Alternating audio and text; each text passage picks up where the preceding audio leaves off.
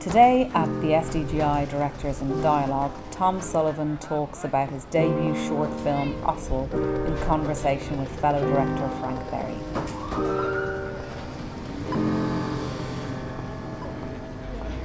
Well, can you tell us the uh, uh, the genesis of this film? Um, I just finished. My first thing I wrote was a radio play, and I, I, I, we had a great idea of recording. There was a scene on a currach, and, and we, I decided, and that we used one of these actually for some of it to record it, in right where you saw that been made. And a friend of mine rang me, and uh, I was just finishing up. A mate of mine owns a house just near where that, that was all shot, and uh, everybody had gone home, and I was on my own, and he rang and said, "I'm after seeing this award Gearrscannán thing." Uh, for the film board are doing. You should write something, you know. And basically, the blurb was it was for schools. It was for kids around sixteen, that kind of age group. So I started thinking straight away. I was in the place, in the situ, and, and I mean, what, it, looking at it there, I, I have to say, it's a great way to write something if you go somewhere and actually try and base a story where you are. You know, for me, because um, that really it really helped me, and I think it it kind of um, it, it I got something really real out of it. Um, now, the, the whole animal cruelty thing and the bullying, I mean, I've always had a, I've always had a real, um, I don't know, uh, a thing for animals. Like you, like I'm, I'm, you know, I'd be a big animal fan, and I was bullied when I was a kid. So that that's where both those things came from. Um, I think I think the place kind of brought the story alive. I originally thought of a fairy tale. That's where I started thinking, um, basically about, and it's about Fionn and Fionn McCool and the Salmon of Knowledge, you know that story? So I thought of a little young fisherman and he pulls something up in his nets and it was originally going to be a fairy tale and, and then um, so what I, the, the story originally was uh, that the dilemma was that the kid kind of pretty much as is but then he goes out to sea and something happens to him when he's out there at sea uh, he pulls something up in a net or something that gives him certain powers and what happened was in my, in my original draft it was that he comes in and he meets the bully and he turns the bully into the donkey and he kidnaps the donkey and then the, we see the, the donkey being beaten by the father at the end of the at the end. Mm. so basically the father's beating his son unbeknownst to him and they're torturing one another at the end. So then I, I don't know what happened. I just decided wouldn't it be nicer if it was real? And I kind of mulled it over. How can I make this happen with the kid and I didn't want it to be him kicking the shit out of the, the bullies and I like I didn't really know what to do so it just came to me then uh, one day I just said, why doesn't he? Because um, loads of islands around there. I said, why doesn't he just kidnap him?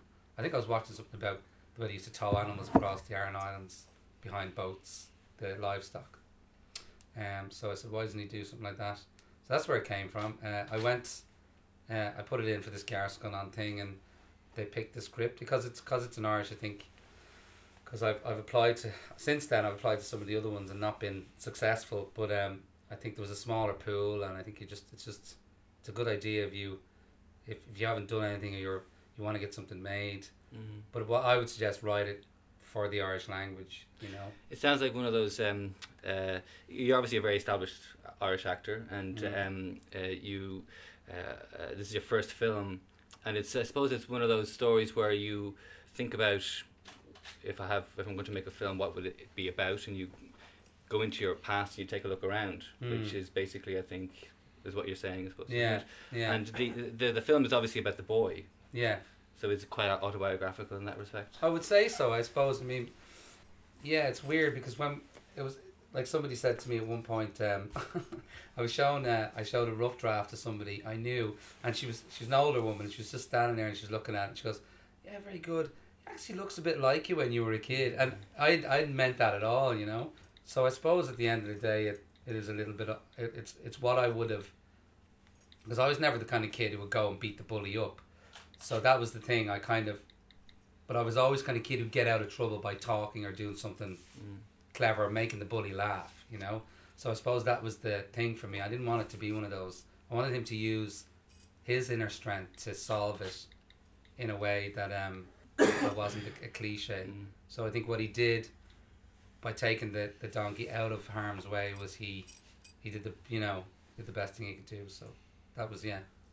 The boy I thought was extraordinary in it. How did you find the kid? Yeah, how did yeah, you find him? I um I basically went around to all the schools and I, I rang up all the about, I rang about five schools in, out in Carrow and Connemara, out in Connemara, and I just asked the head teachers to put out a a thing to the classrooms the of the right age groups, which was around anything between eleven and fifteen. I was kind of thinking just if anybody would fancy uh, doing an audition. So me and my Wh- wh- what- producer went down with our camera and we just met kids in four different schools. There was about ten in each, so I saw about forty young guys. And I found the bully. Um, I found the, the kid with the red jacket. He was one of the kids who went came in for the main part. Everybody told me not to put him in the film because he's notorious. He comes from a broken home and robbed. He's kind of a bit of a mad joke. He was a, he was an absolute sweetheart. I mean, that was another thing I really learned about um, that making a making a film for me. Um, it brought someone. It was such a gift, you know, uh, personally to do because uh, there was so many different factors kind of seemed to all fall into place. I mean, the donkeys kind of they came from you know somebody just turned around to me one day in a pub and said I've six donkeys right beside that beach. I was like, what? You know, the kid, the kid, the lead kid, he was perfect, and um, I said, right, this is him. You know, this is the guy. Originally, the character was supposed to be kind of more meek, but this little hero walked in the door and just did an audition, and he was a little tough guy, and I said, this is him. Like he's he's just perfect. You know, he's great. Then I went to went to his his folks' house, and I met his dad, and his dad is this like ex-alcoholic, hard man from Connemara. You know, brought me down to the pier, showed me his currach that he made, shows me the kid's currach that he made for his son. This is all like serendipity. I hadn't planned any of this. Mm. Um, basically, the kid had his own boat.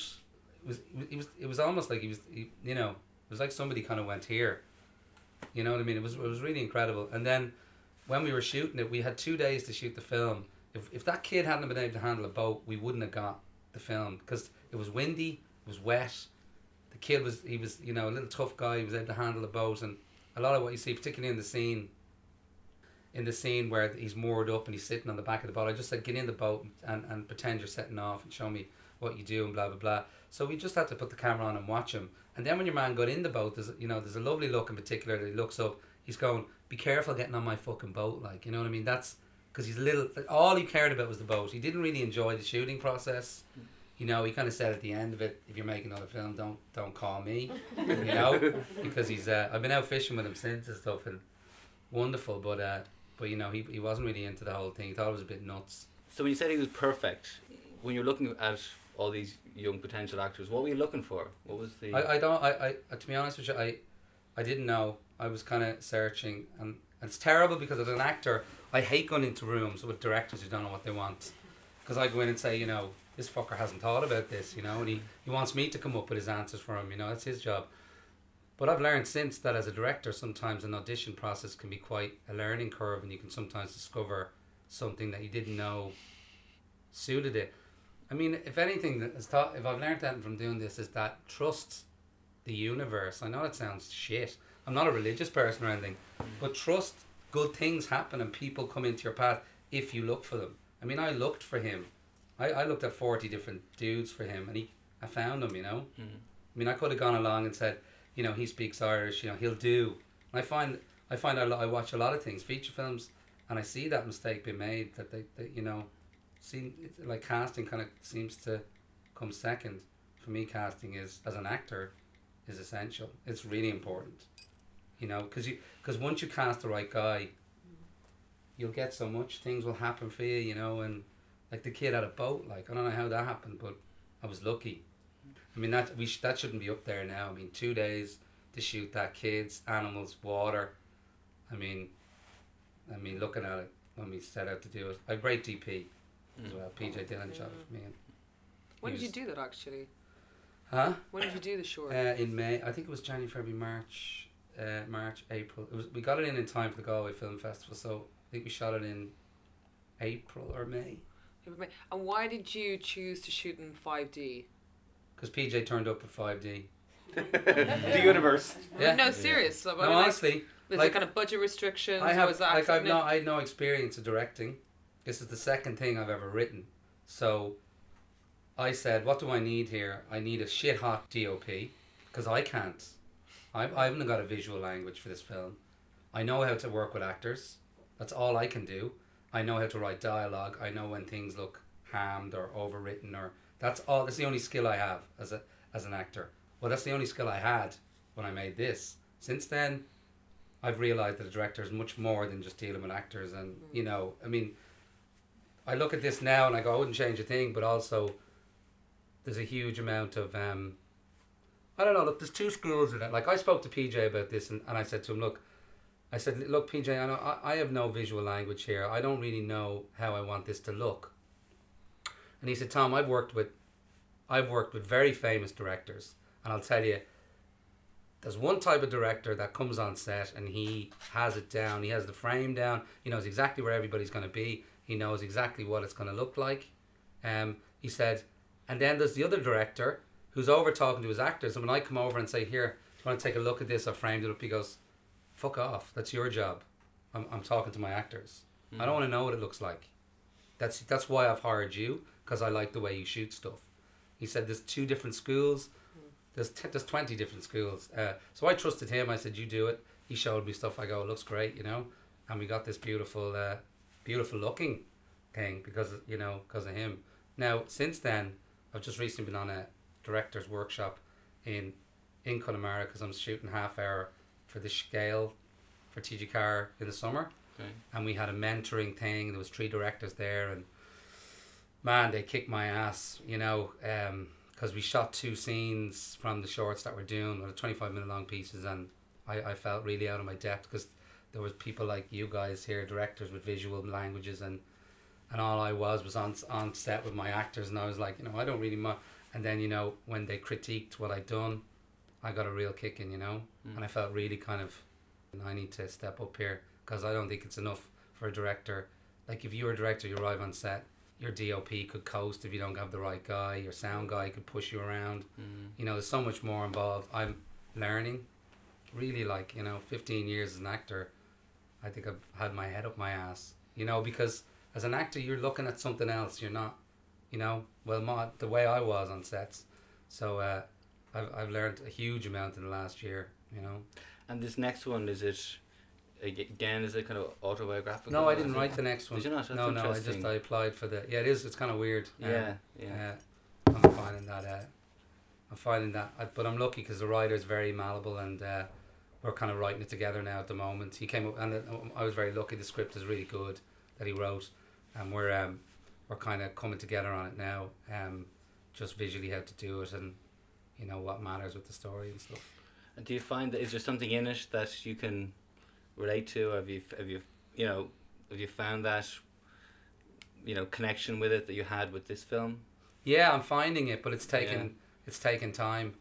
It's taken a lot of work on the script for me to find out what's important to me Mm. to tell the story. Yeah, I think that's cool. That's a that's an interesting thing you've asked because I think uh, when I read it first, I, I I thought it was a good script, but I had no emotional connection with it. Whereas I've been working on it as we approach the deadline, and as I kind of realized I'm going to be on set in, a, in in two months shooting this and trying to tell actors and trying to tell a story, you kind of it's your duty as a director really to to bond with something, you know. Mm. So yeah, that's happening now. Okay. Yeah, yeah. So Okay, great. every day is a school day. Y- That's yeah, Can, yeah. can I ask you? Can I ask a quick question? Just um, any tips with working with uh, well teenage actors, child actors? Because I'm going to be doing that now soon, and that kind of freaks the hell out of me personally. no, I think I, I think because like they will read you if they smell any weakness or something, and you kind of have to be playful at the same time. I mean, any any tips? Like any? What would you? I mean, first of all, what would you say? What are the don'ts? And then don't mean, t- uh, very simply don't talk directly to them. okay, Uh, stand beside them when you're talking to them. really, Kids kids don't like to be looked down the barrel, especially in a That's good, situation on a set.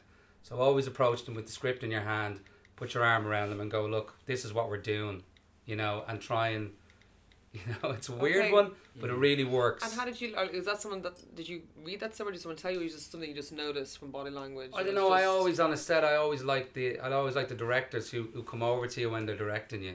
They don't go, Oh. Tom, do that. You know, I've never liked that. I always like somebody who gets up from behind the monitor, comes over and says, "Come here," and and comes over and then goes, "See this bit and blah blah," and works. Okay. You're working together. You're like people working. It's not like he's telling you what to do. You know. And what about workshopping? I mean, did you do any workshopping? Yeah, get- rehearse, rehearse with them yeah. as much as you can. Get them. The way I approached it with that, Like I remember we had two days to shoot that.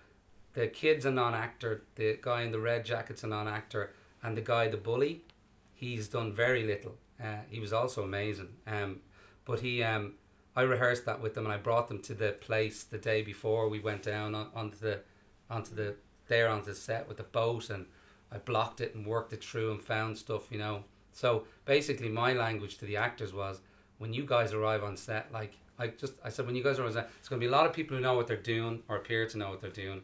I said, I want you to know more what you're doing than anybody else. So I want you to. I ran it and ran it and ran it with them. So when they arrived down and we were to shoot that scene, they were fantastic. You know, it was it was there when they arrived, and I think that really helped for non-actors because they felt Oh, empowered yeah. by that Mm. Because they'd been there already. They'd been there before everybody else. So they arrived and they owned the place. All these other people were just straddlers. They were like, "This is our scene. This is where we are." They'd done it. They knew what they were at. Gave them confidence. I think. And if like, um, like, did you find any blocks or something where you couldn't get a reaction, or were you kind of not forcing a reaction on someone? Like, if you weren't getting what you wanted, how would you kind of work about? This is like.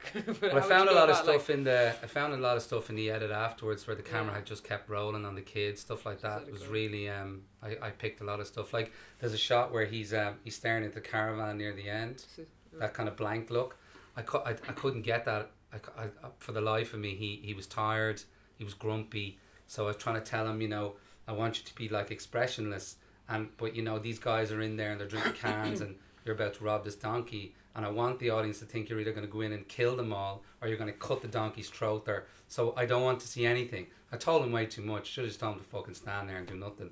So what happened was he stood there and he was doing this and he was trying to act and I was going, oh Jesus Christ, I'm not going to get this. And it was late. And, and then when we got to the edit, um, there was just an in between bit where he'd just been eating. You can see he's been eating biscuits. He was eating uh, bourbons, and he loved the bourbons, you know. And he was just standing there at one point, and I was kind of talking to him, saying, "You're really tired now," and he was just kind of like this, and he was just kind of drifting, and it just looked weird, and I just used that. Yeah, I mean, you, it's um, it's tough. I think it's like wrangling a horse or a donkey. I think the, if the kid wants to go a certain way, try and make the fucking script work in that way Yeah.